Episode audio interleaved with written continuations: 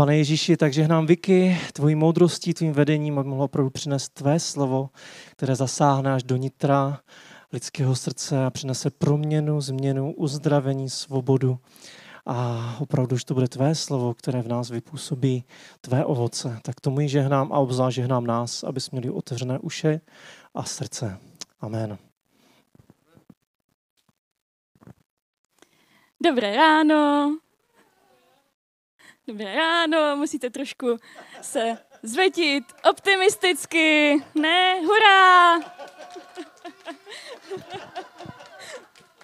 Děkuju. Dobré, třeba jste se trochu zbudili někteří. Já teďka, jak ses jako modlil, tak jsem si uvědomila, jaká je to strašná zodpovědnost tady jakoby předávat nějaká svoje moudra životní. A já jsem se dneska... Já začnu tím, jak jsme vymýšleli jméno na dnešní kázání. Jo, to byla taková celá velká jako geneze, takový celý vývoj toho, jak by se to asi tak mohlo jmenovat. A já jsem přišla s tím, že bych to chtěla pojmenovat Neboj. A Tomáš se mě ptal. A jak jako? Neboj. Jako s tečkou, s vykřičníkem, s otazníkem, s 3 tečkama. A teď mě to úplně vykolejilo, protože jsem nad tím vůbec nepřemýšlela. A teď jsem říkala, no tak... Jakože co by to tak mohlo nejvíc jako sedět a musela jsem se na to dát den na rozmyšlenou. Jo? Co tam teda dám za to znamenko na konci. A včera mi napsal a říkal, a napsal mi jenom neboj, tečka, neboj, vykřičník, neboj, 3 tečky a to byla celá ta zpráva, co mi napsal. Tak jsem mu odpověděla tohle. Takže takhle jsme na to přišli a to bylo jakoby to nejsložitější pro mě na tom všem.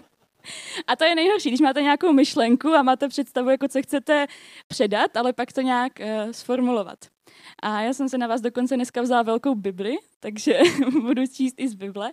Ale já neumím kázat bez toho, abych do toho, nebo kázat, to je takové honosné slovo, neumím mluvit bez toho, abych do toho vnesla trochu sebe. Takže já opět budu mluvit trochu o sobě a o svém příkladu, ale jsem si docela jistá, že nejsem sama, kdo to tak má a že si z toho snad něco odnesete i vy. A řekli jste si někdy neboj? Jo? Já si myslím, že se tím uklidňujeme docela často, že si říkáme prostě neboj. A nebo naopak za váma třeba někdo přijde a řekne neboj, to bude dobrý. Nebo to nějak dopadne. To jste asi taky někdy už slyšeli, že?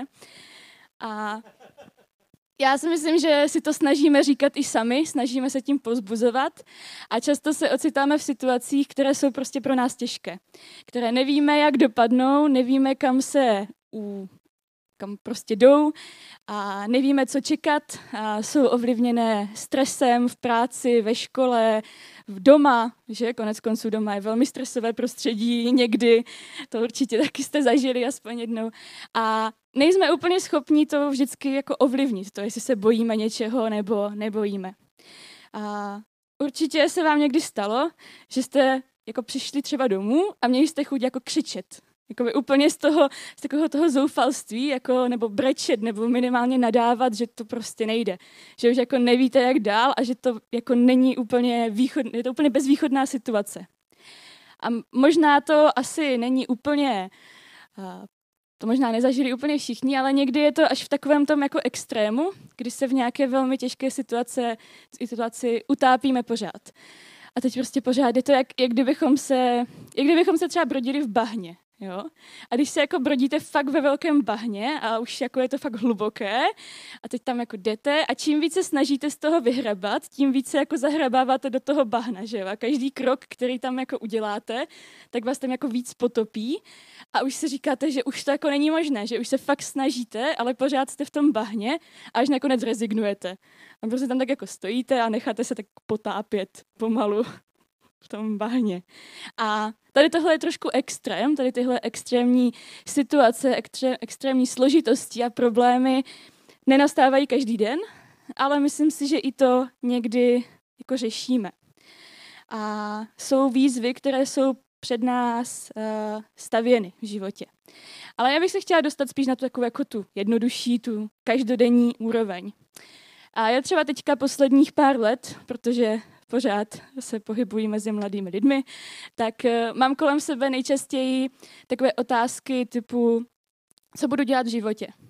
jestli udělám autoškolu, jestli udělám maturitu, jestli se dostanu na výšku, jestli vůbec mám na to, abych šel na výšku, jestli dostuduju, když už se tam dostanu. A jsou to úplně přirozené otázky a přirozené obavy, které máme. A já jsem je taky měla, jako hrozně moc. Já třeba před, tak nevím, 4 dny před maturitou, už je to sice dávno, ale pamatuju si to, že to byl velmi intenzivní zážitek. Jsem prošla jako absolutním nervovým zhroucením. Já jsem prostě 3 hodiny jenom seděla za stolem a brečela a byla jsem úplně jako nezastavitelná. A říkala jsem si, že to v životě neudělám, že to je strašné, že to nemá jako žádný výsledek, že to je úplně bezvýchodné a co budu dělat a celé se to zboří a všem to budu muset říct, že jsem to neudělala a všichni mi budou litovat. A pak přišla mámka a řekla, neboj, to bude dobrý. A teď jako co uděláte v takové situaci, když vy jakoby nevidíte vůbec žádný to východisko, žádný ten výsledek a někdo vám řekne, to bude dobrý, to nějak dopadne. A tak jako jak asi reagujeme? Řekneme si jako, jo tak jo, a přestanem a všechno bude najednou v pohodě?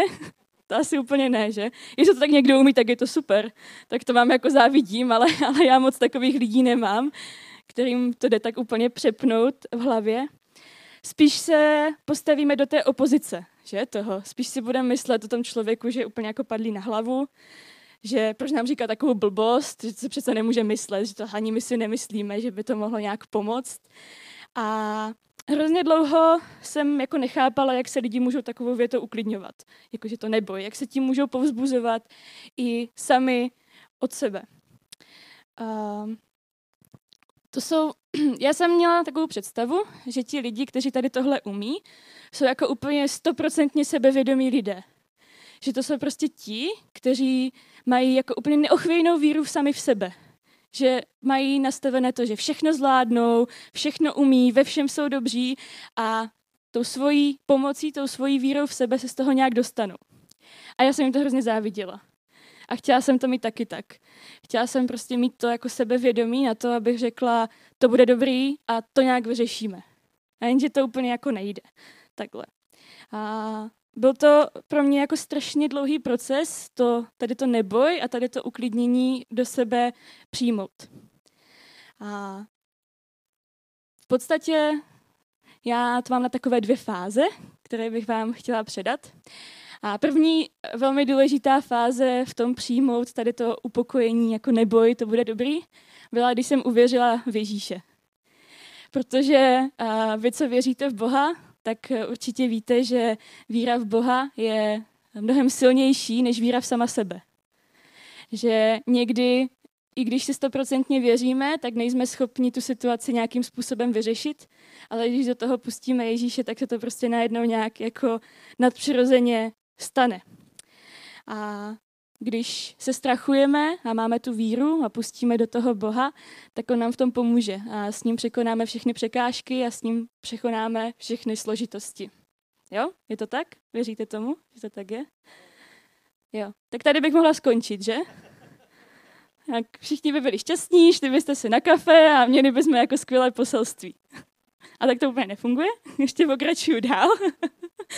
A jenže, dobře, tak my teda jako přijmeme to, že to nějak dopadne, že teda ten Ježíš jakoby v tom nějak jako koná. No, ale ono to není tak jednoduché, protože pořád jsme jenom lidi.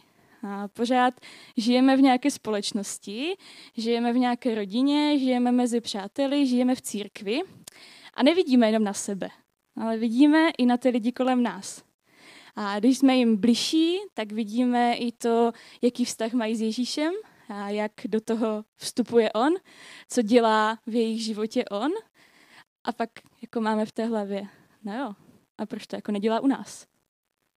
Jakože, proč prostě my tady jsme, my jsme se teda jako rozhodli, že dáme tu situaci Bohu, že to prostě nějak jako vydáme, že ho do toho pustíme a teď se jako nic neděje, protože to jako nefunguje takhle, že, na lusknutí prstů. A když už teda přijmeme dobře, tak jako víme, že ne vždycky se všechno stane hned, ale proč se to těm ostatním děje? Proč jako těm ostatním to funguje, jo? Proč jako někdo prostě se pomodlí a hned je v pohodě? A hned to jako všechno je. A někdo jiný to tak nemá. A tohle pro mě bylo možná ještě těžší přijmout, než to, že jakoby nemám tu víru sama v sebe. Protože jsem viděla ty příklady všude kolem a těch lidí, kteří takhle do toho vstupovali s Bohem, bylo mnohem víc a byli mnohem takový jako neochvějnější a všichni říkali, jo, prostě musí za to modlit. To je nejlepší odpověď na cokoliv, když něco řešíte a přijde za váma někdo, no, musíš se za to modlit. To je jak když vám někdo řekne neboj. To je jako, za mě ta samá situace. No a my se tak jako modlíme a ptáme a pořád přemýšlíme a pořád říkáme, Bože, tak jako, co to teda je? Jak to teda je? Řekneme si třeba, tak Bože, já teda jako akceptuju, že jsi, že jako v tebe věřím a že s tou pomocí, svou pomocí všechno zvládnu, ale proč to prostě tak trvá? Proč jako dáváš přednost ostatním? Proč se, jako díváš se i na mě, vidíš i mě, jsem tady pro tebe i já, tak jako kdy to bude? A pořád jsem nad tím přemýšlela a pořád jsem jako zpracovávala nějak ten proces. A pak už jsem došla do takového bodu smíření. Tak jsem si řekla, no tak prostě smula. Jakože se na mě zapomněl, tak já už to nebudu snažit, já se s tím tady nějak jako smířím, nějak jsem vypadla ze systému, tak si tady to se stává, prostě administrativní chyby, že všichni to známe, tak jsem prostě nějak vypadla ze systému a tak se s tím jakoby smířím. No a tady bych taky mohla skončit, že? Už by to nebylo takové jako optimistické jako můj první konec, ale taky tady neskončím, protože kdo mě znáte díl, tak už jste ode mě slyšeli větu neboj, to bude dobrý, že? Určitě. Takže víte, že já jsem tady k tomu tohle překonala. A chci vám říct to, co mi pomohlo. Protože paradoxně já na to, jak jsem velký čtenář obecně, tak nejsem moc velký čtenář Bible a docela s tím hodně boju. Ale tady v tomhle mi pomohl jeden příběh z Bible. A já si myslím, že ho většina z vás zná, ale možná jste se na něho nikdy nedívali v tom kontextu, ve kterém jsem se na něho tehdy podívala já. A je to z Markova evangelia a je to 5. kapitola a začíná to 21. veršem. Tak já vám to celé přečtu, abyste věděli, o čem pak budu mluvit.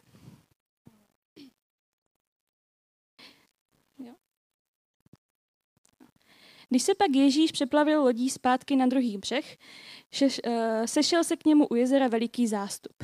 Přišel k němu jeden z představených synagogy a jakmile ho uviděl, padl mu k nohám. Snažně ho prosil, moje dcerka umírá, pojď, vlož na ní ruce, ať je uzdravená a může žít. A tak šel s ním. Veliký zástup šel za ním a tlačili se na něj. Byla tam jedna žena, která už 12 let krvácela. Mnoho vytrpěla od mnoha lékařů, utratila všechno, co měla, ale nic jí nepomohlo a bylo jí čím dál hůř. Když slyšela o Ježíši, prošla k němu davem zezadu a dotkla se jeho roucha. Řekla si totiž, dotknuli se aspoň jeho roucha, budu uzdravena. Její krvácení ihned přestalo a na těle pocítila, že bylo z toho trápení uzdravena. Ježíš vnitřu ihned pocítil, že z něj vyšla moc. Otočil se v davu a zeptal se, kdo se dotkl mého roucha? Jeho učedníci mu řekli, vidíš, že se na tebe tlačí dav a ptáš se, kdo se mě dotkl? On se ale rozhlížel, aby viděl, kdo to udělal.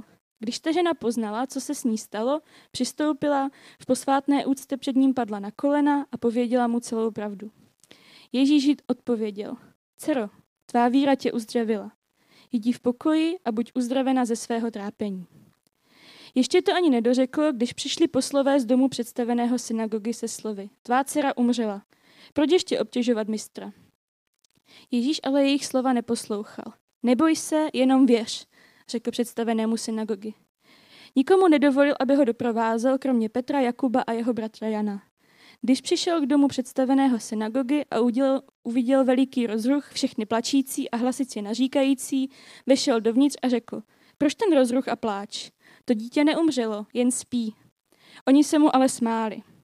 Když všechny vyhnal, vzal otce a matku dítěte i ty, kteří byli s ním, a vešel do místnosti, kde bylo dítě. Vzal dívku za ruku a řekl jí, tahitakum, což se překládá, děvčátko, říkám ti, vstávej. Ta dívka hned vstala a začala chodit. Bylo jí 12 let. No. A tady ten příběh už jste asi slyšeli někdy, možná jste ho četli, je takový velmi známý. A nabízelo se zaměřit se tady na tu větu neboj se, jenom věř, která tam je. Nicméně já bych se na to chtěla podívat ještě trochu jinak, tady na ten příběh. A možná vás to překvapí, ale pro mě bylo zásadní to, že to je vlastně příběh dvou lidí. A není to příběh jenom té holčičky, kterou on oživil, ale je to příběh i té ženy, která měla tu odvahu se k němu dostat. A já se to úplně nedokážu představit. To byla prostě žena, která roky a roky trpěla nějakou jako šílenou nemocí, která jí způsobovala hroznou bolest, ale zároveň jí způsobovala strašně špatné postavení ve společnosti. Jo, ona byla odsuzována ostatními, ona to měla jako velké stigma. A vůbec to, že přišla do toho davu a že přistoupila k tomu Ježíši, byla jako nesmírná odvaha od ní. A Ježíš to ocenil a ta moc jeho se do ní dostala a on ji uzdravil. Ale máme tady ten druhý příběh a máme tady toho otce, té dívky. A teď jako jak tady na tu situaci by se díval on? Že ta žena byla uzdravená, pro ní to skončilo výborně, pro ní to skončilo vlastně nejlíp, jak mohlo. Ale jak to skončilo pro toho otce? On si řekl, no jo, ale jako moje dcera zemřela. Jako co se tady teďka stalo? Jakože já jsem tady za ním přišel, já jsem ho oslovil, on mi jako slíbil tím, že mě, nebo slíbil, on to tam přímo neříká, že to slibuje, ale v podstatě se zavázal k tomu, že ho bude následovat do toho domu, že mu pomůže. A pak ho zastaví tady nějaká ženská a jako on se u ní zastaví, on se tam zdrží a teď jako moje dcera zemřela kvůli tomu. To je strašný, že, když se nad tím takhle zamyslíte tady z tohohle pohledu. Že to je ten druhý, vlastně jako ta druhá strana tady toho. A pak přijdou k tomu domu a co mu řeknou ti lidi? No to nemá cenu, už se nemodli, už tady ani nechoď, to je prostě zbytečné. Jo? Jakby dokážete si to představit, že se za něco modlíte, že máte nějakou takovou strašně jako šílenou, složitou situaci a někdo vám řekne, no to nemá cenu už. To už prostě se ani nemodli, tady už ani modlitba nepomůže. To je hrozný, že, tady tohle, to si vůbec nedokážu představit. A co udělal Ježíš? Ježíš by jako se mohl otočit na patě a odejít, že říct, ona už je mrtvá, tak to jako prostě stává se. Jako. Ale a co mu řekl? On mu řekl, neboj se a je věř. Jo? Jenom věř.